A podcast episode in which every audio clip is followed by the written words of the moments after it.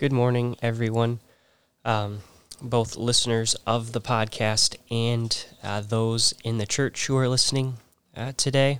And just for some clarification for all of you who are puzzled by that, um, for the listeners, uh, I am recording this message for my church as I was slotted to preach this Sunday, uh, and I happened to contract COVID symptoms and uh, just not feeling very well over the week. And so, in wisdom, we decided that it'd be best if I remotely uh, do this message. And so, for those of you who are in the church listening to this, that is the reason I am not there. Is just have some COVID esque symptoms and uh, wanted to make sure we didn't spread that around. And if you're wondering how you're getting this uh, message, it's coming through my uh, podcast that I have. So if you're curious as to why I might jump around from listeners to you all, uh, that would be the distinction I'm making. Um, so let's just dive in. I'm going to open up with some prayer and then we'll get into the word that uh, the Lord has written to us. Lord Jesus, thank you so much for this opportunity to preach your word and preach your truth uh, I ask that you would just minister to all of our hearts and open our our spiritual eyes and ears to you, Lord. Would we not be uh, blind to the truth that you'd communicate to us? I ask, Lord, that uh, this message would be of your Spirit and of you and in you, Father, and um, that it would be to glorify you and for nothing else, and that it would just uh, return the glory and just make you manifoldly known, Lord. And so we ask uh, for the grace of us listening, and I ask for grace uh, as I preach, and I pray for your power to be with us all here and now. And I thank you and I praise you, and we rejoice in your powerful name, Lord Jesus. Amen.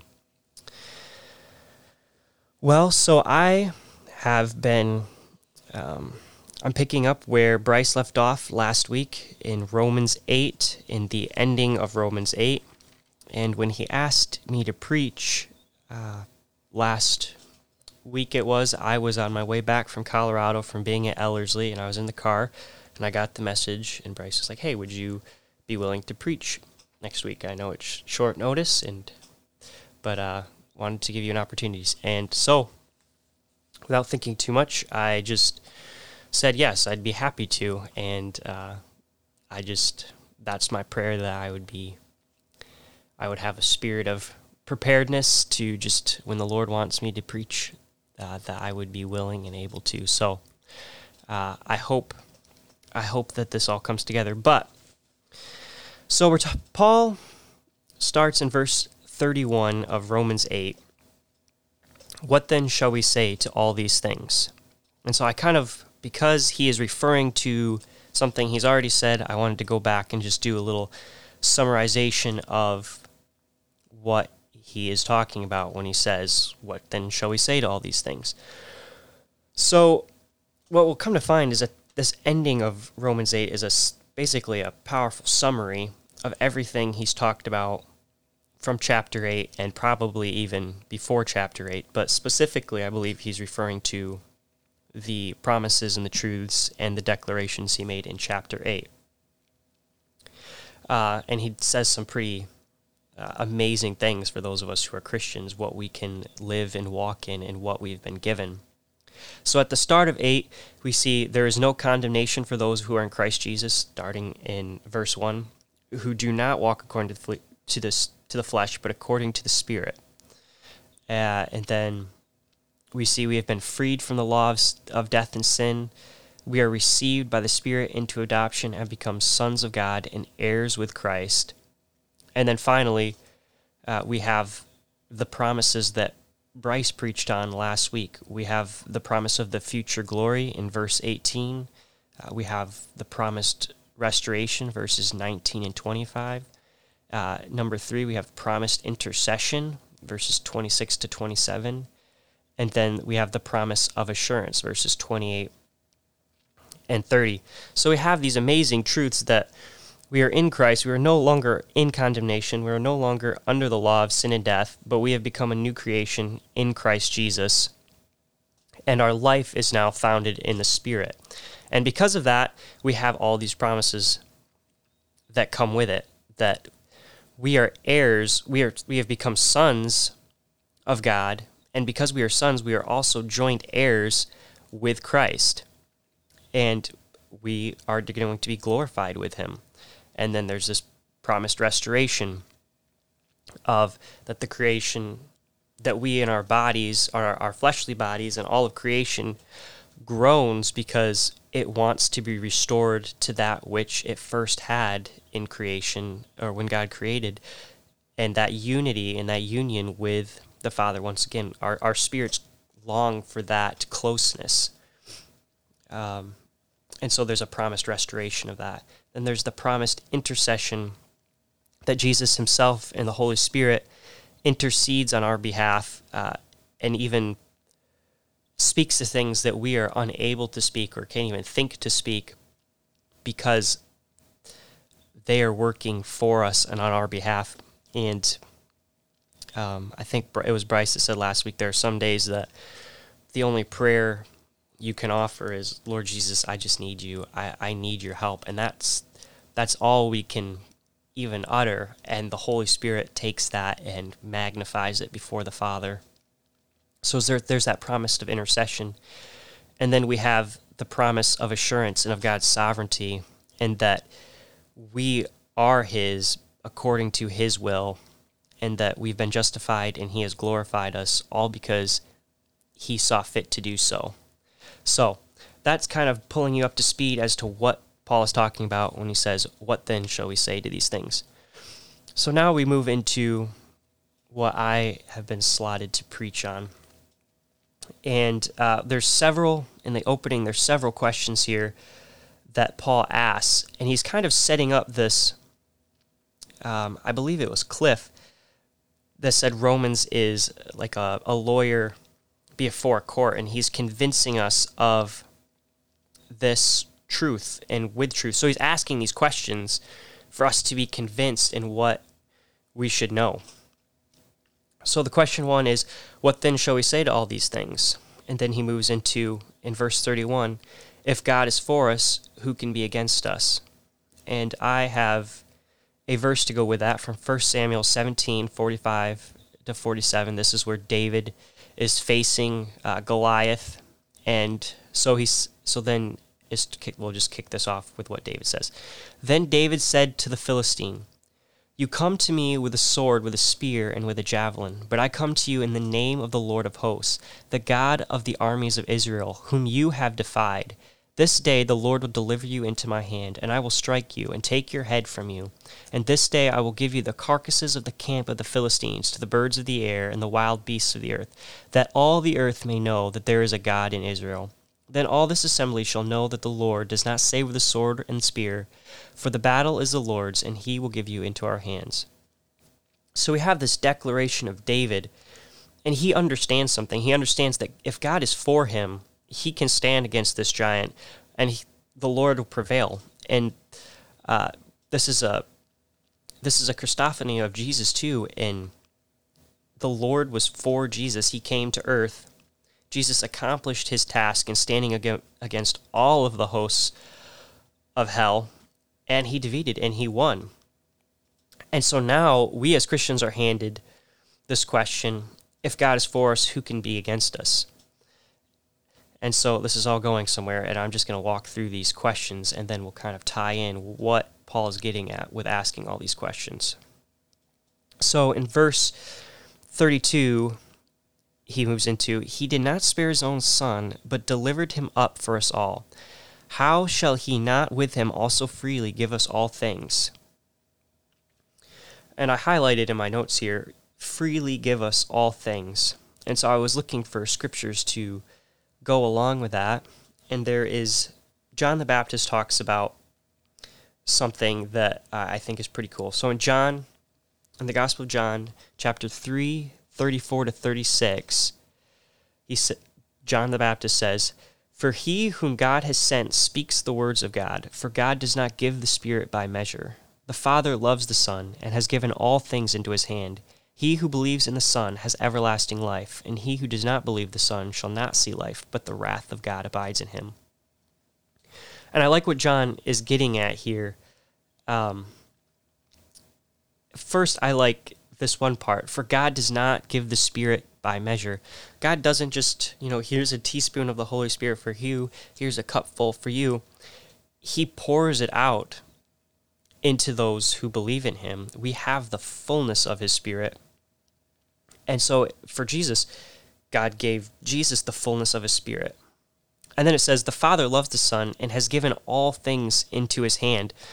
And so, co- correlating to our verse here, uh, Paul is asking, How shall he, the Father, not with him, the Son, also freely give us all things? The Father has handed to Jesus all things.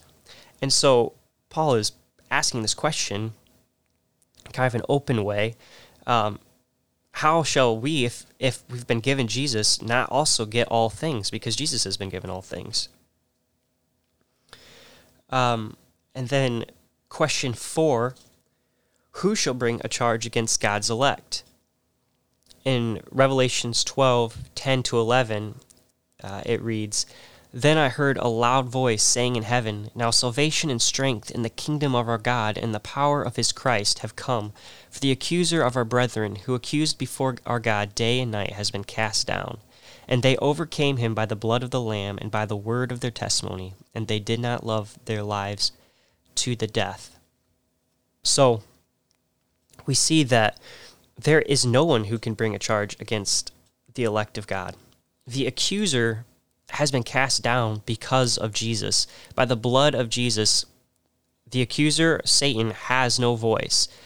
He is the only entity that goes around accusing us day and night. The enemy is the accuser. But it says, We who are in Christ have overcome him by the blood of the Lamb and by the word of our testimony. And we should not love our lives to the death, if I'm paraphrasing that um, that we are willing to love Christ so much that we give up our lives for Him. And that's how the enemy is overcome, that we stake and claim what Jesus has done. So there is there is no one who can bring a charge against God's elect. And then in verse 5, he comes again and says, or verse 5, in, in verse 34, question 5, Paul asks, Who is he who condemns? And I have a, a verse from John 5:30. I can of myself do nothing. As I hear, I judge, and my judgment is righteous, because I do not seek my own will, but the will of the Father who sent me. And that's Jesus speaking. And if we read verse 34 in Romans, it says, Who is he who condemns? It is Christ who died, and furthermore is also risen, who is even at the right hand of God, who also makes intercession for us. And I thought this was pretty cool because it seems to me that Paul is indicating there's only one person who's actually worthy to condemn us, and that is Christ, who has died, who has risen, who is at the right hand of authority in God. He is the only person that's worthy to bring condemnation. And yet, he loves us so much that he offered up himself. He died that we he would not so that we would not receive condemnation, but that we would be bought, brought back into his love. And so I, I I love that idea that Paul is saying it is Christ who could condemn us, but Christ doesn't condemn us. He makes intercession for us. He comes against the accuser and says, "No, these are these are mine. They have come into me through my blood." Um, and so Jesus is the only one who who should and is worthy to condemn, but he doesn't condemn for his love for us and for the fact that he brought us into himself. And he can't and the Father can't condemn Jesus and Jesus cannot condemn himself. So therefore because we are in Christ, we cannot be condemned either in and through Christ and because of Christ. And now we start getting into uh, some stuff that I found really exciting. So in verse 6, sorry, I keep doing that. I mean, question six, uh, verse 35a, we have this question Who shall separate us from the love of Christ? And so this, we start getting into um, these like big questions. Who shall separate us from the love of Christ? Paul is narrowing down to a point and asking this question. Who shall separate us from the love of Christ? And as I was looking at this question, that word that separate that's used there is the Greek word. Let's see if I can do this. You got to get some chutzpah in it. Chorizo, meaning to be pulled asunder, to depart, uh, as in Paul departed Macedonia or something like that. That's what that depart means. Or it is also a definition of divorce or separation of husband and wife. And I thought that was really interesting as you could read that question as who shall separate us, the bride of Christ, from the love of Christ? Or who shall divorce us, the bride, from the love of our husband, Jesus? Um, and so I, I was I was just excited by that language there. In Hebrews uh, 7, and Don, you'll like that I'm going to Hebrews. Um, if if you're in the church, I think you will be. Um, Hebrews 7 verses 25 to 27, it says, Therefore, he is also able to save the uttermost those who come to God through him, since he always lives to make intercession for them. For such a high priest was fitting for us, who is holy, harmless, undefiled, separate from sinners, and has become higher than the heavens, who does not need daily, as those high priests, to offer up sacrifices, first for his own sins, and then for the people's for this he did once and for all when he offered up himself. Um, and this is what I thought was cool about this passage and um, brings just clarity to this question. Jesus was originally, because of sin, 100% separate from us. We, uh, because of Adam, we're now under the curse of sin. Jesus and God and the Holy Spirit can have no part with sin. They are totally absent from sin. They are holy, holy, holy. They are three times removed from everything holy, and then there's more holy holies on top of that. And so Jesus is holy, holy, holy, and he is separate from sinners. He's separate from sin. Yet, because of his humility, he chose to lay aside his glory and come in the form of a man and submit himself to a fleshly body that was under the curse of sin as a body of flesh. He himself in the spirit was sinless and he lived sinless. And it is because of that, when he died, that he was restoring or revoking what the curse uh, had set in place. And that as a second Adam, he reversed what the first Adam had done by living a sin, sinless life as a man. And so now, for those of us who were sinners, no longer are separated from Christ as he came to us and gave his blood so that we would come underneath his sinlessness and be restored to the unity of relationship that we're to have with him. And so I like so the question is who shall separate us from the love of Christ? Well, nothing can separate us from the love of Christ, in all honesty. If we are in Him, because He has chosen us, we have entered into covenant with Him as the bride. Um, and and so even though Jesus is holy, holy, holy, it is because of that and how he he has given us that of, in him in himself because we are in him. And so uh, we have this next question. This is the final question, verse in verse uh, 35, the latter part of verse 35. Shall tribulation or distress or persecution or famine or nakedness or peril or sword? So this would be connected. Who shall separate us from the love of Christ? Shall tribulation or distress or persecution or famine or nakedness or peril or sword? And then Paul immediately goes into this Psalm 44 22 quote. And it's kind of like this is just interesting how he throws it in this in here, but I'll read it quick and then I'll, I'll give my thoughts. Yet for your sake we are killed all day long. We are counted as sheep for the slaughter. And it's like Paul saying, you know, coming from this uh, this separation of shall tribulation or all all these things, can these separate us from the love of Christ? And then he's like, after all, it says in the scripture, yet for your sake we were killed all day long. We were counted as sheep for the slaughter. And and so there's almost this um, I don't know if sarcastic is the right word, but this uh, see this is what it says. We are we are killed. So haha there is separation. But then paul enters into this um, yet uh, moment. There's this yet moment. But in jumping back up to that former question of the tribulations uh, question 7 i have uh, a passage from 1 John 5 to 4. Or 1 John chapter 5 verse 4. For whatever is born of God overcomes the world, and this is the victory that has overcome the world, our faith. Who is he who overcomes the world but he who believes that Jesus is the Son of God? So for those who believe in Jesus, the world has been overcome because Jesus overcome overcame the world we who believe in Jesus have now entered into that overcoming of the world.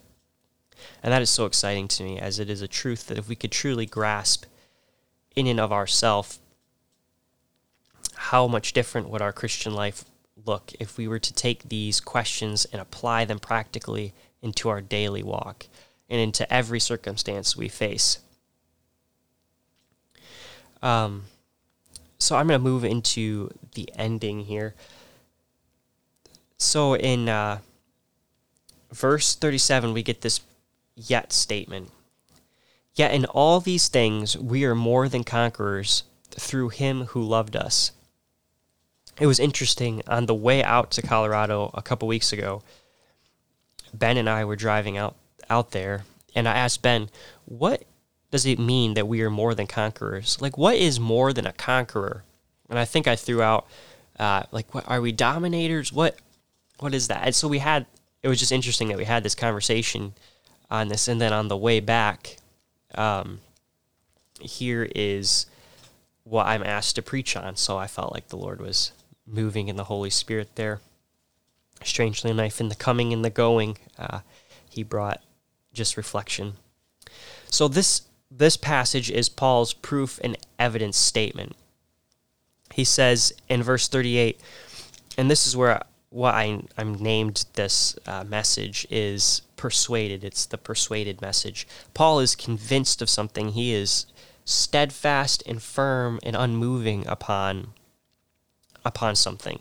And so this is what he says For I am persuaded that neither death nor life, nor angels, nor principalities, nor powers, nor things present, nor things to come, nor height, nor depth, nor any other created thing shall be able to separate us from the love of God which is in Christ Jesus our Lord.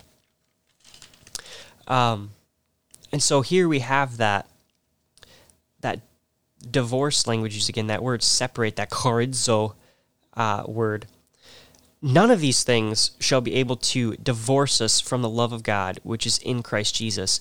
Uh, that word love that's used there, that's the agape love. That is the unconditional love of God. It, it's the love we are to have towards those around us, to our neighbors, to our friends, to our enemies.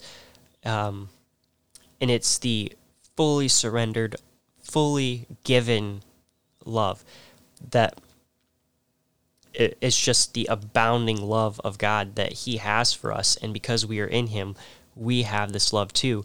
And I think it's interesting. Paul makes this distinction he says in, in verse 37 Yet in all these things we are more than conquerors through him who agape us, who loved us.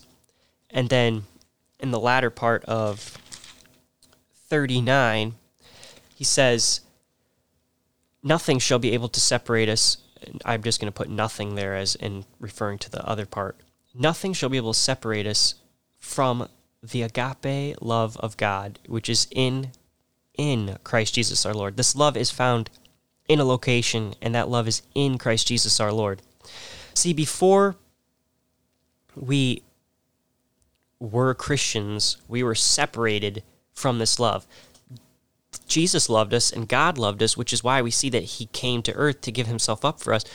But we were separated from the relationship aspect of this love. And now we get to be partakers of the love, and there is a relationship element that's added here that we've become the bride and He is our groom. And that is a covenantal love. That is marriage vows that Jesus has given us. And we see that um, portrayed in the Passover with the giving of the cup. And that was symbolic in uh, Jewish tradition of, of, a, of a marriage uh, vow. And so Passover is significant to that. And so, because we have partaked of the blood of Jesus and of his body, and we're going to partake of his suffering as Christians as well. Um, we are in Christ, and that love is found in Christ. I want to read uh, Ephesians 2 1 to 9 to kind of flesh this out some more, um, as I think it says this pretty well. So, in chapter 2 of Ephesians, down to verse 9, and you he made alive, who were dead in trespasses and sins, in which you once walked according to the course of this world, according to the prince of the power of the air, the spirit who now works in the sons of disobedience, among whom also we all once conducted ourselves in the lusts of our flesh, fulfilling the desires of the flesh and of the mind, and were by nature children of wrath, just as the others.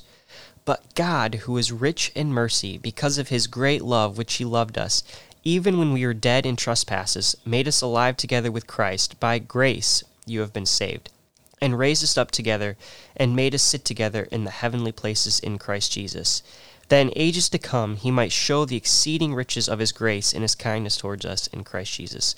For by grace you have been saved through faith, and not of yourselves, it is the gift of God, not of works, works lest any of you should boast.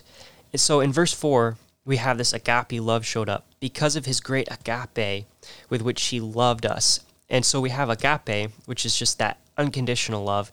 And then in the latter part of verse 4, we have the verb version of it. He loved us, it has action. He was moved towards us.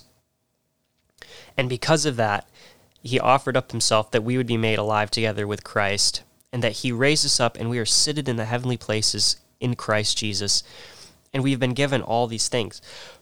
And so, Paul, going back to Romans, he's asking all these questions and saying all these things that we would recognize once again what our position is in him, what we have been fully given, and that we would truly know uh, all the promises that we can have and claim and walk out in Christ, that we would know the life that we have been given it is the life of Jesus Christ.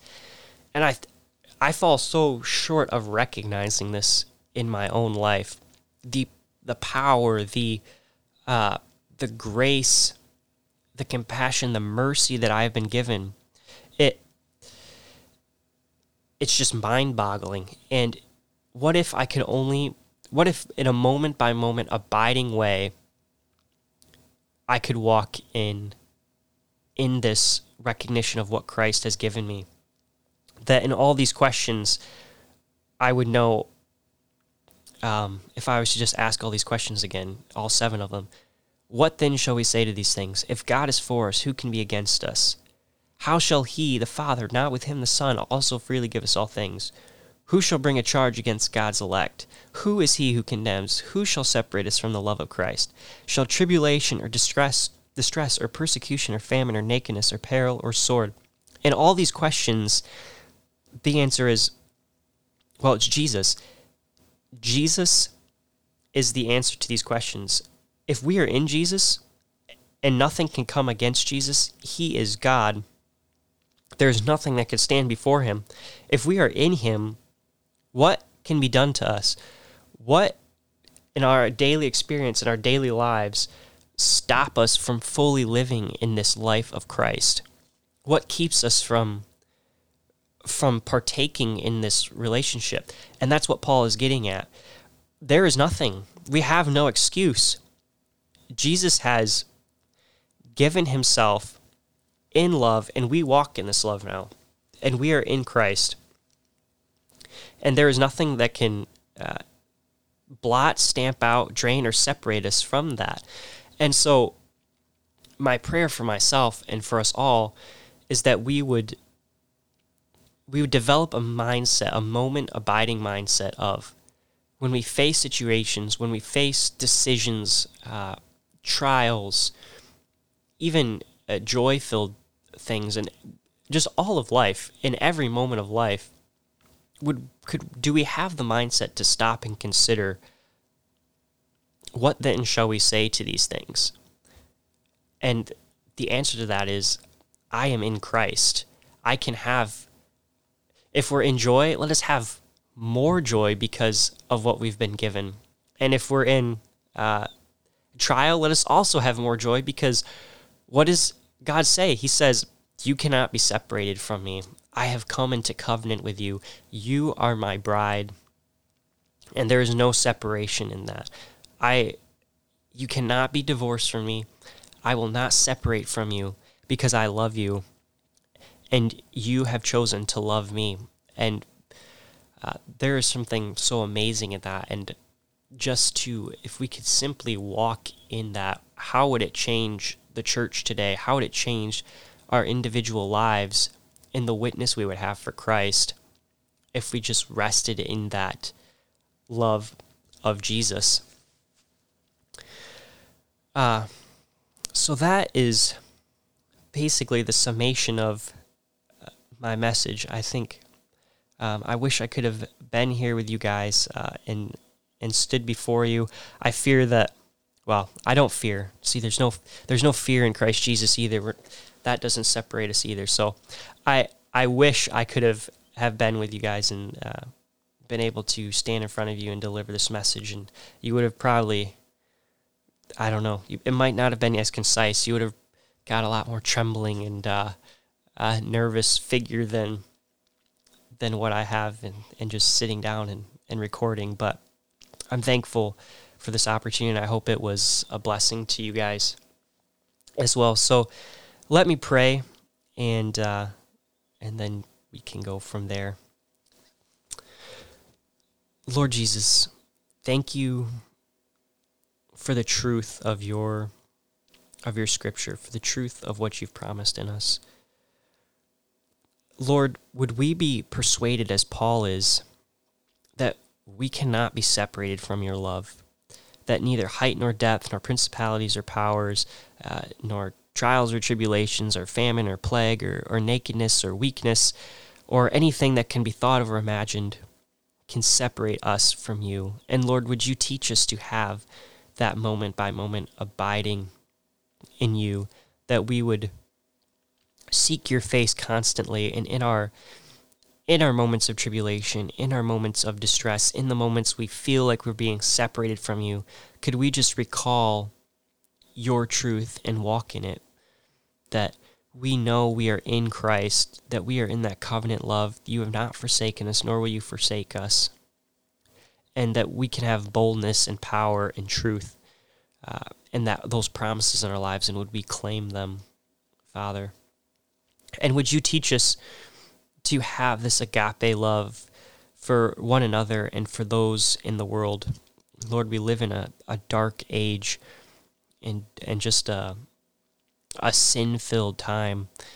And I ask that you would stir in us how to walk in this agape love, how to correspond with brothers and sisters in you and encourage them in this love, but also with those who you desire to come unto you. And would we be your ambassadors and demonstrate this agape love, uh, this unconditional love in and through you, Lord Jesus, that they would come to experience the level of relationship that you desire to have with them and that we have. And Lord, in that, also I pray for ourselves. Would you just give us a deeper recognition of the just the uh, the amazingness of the relationship that we have with you, the tremendous all that you've given us. And Father, could we just have humility? Could we have the the mind to to walk in that relationship fully with you? That would be Lord to see that in the church and to see that in uh, just the body of Christ and in your bride fully awakened would be an amazing thing and a powerful, uh, powerful change upon this earth. And so I just claim these things in the name of Jesus. Would you bless everyone who was listening today uh, and drive your truth deep into their hearts and deep into mine as well? And we thank you and we praise you in the name of Jesus. Amen.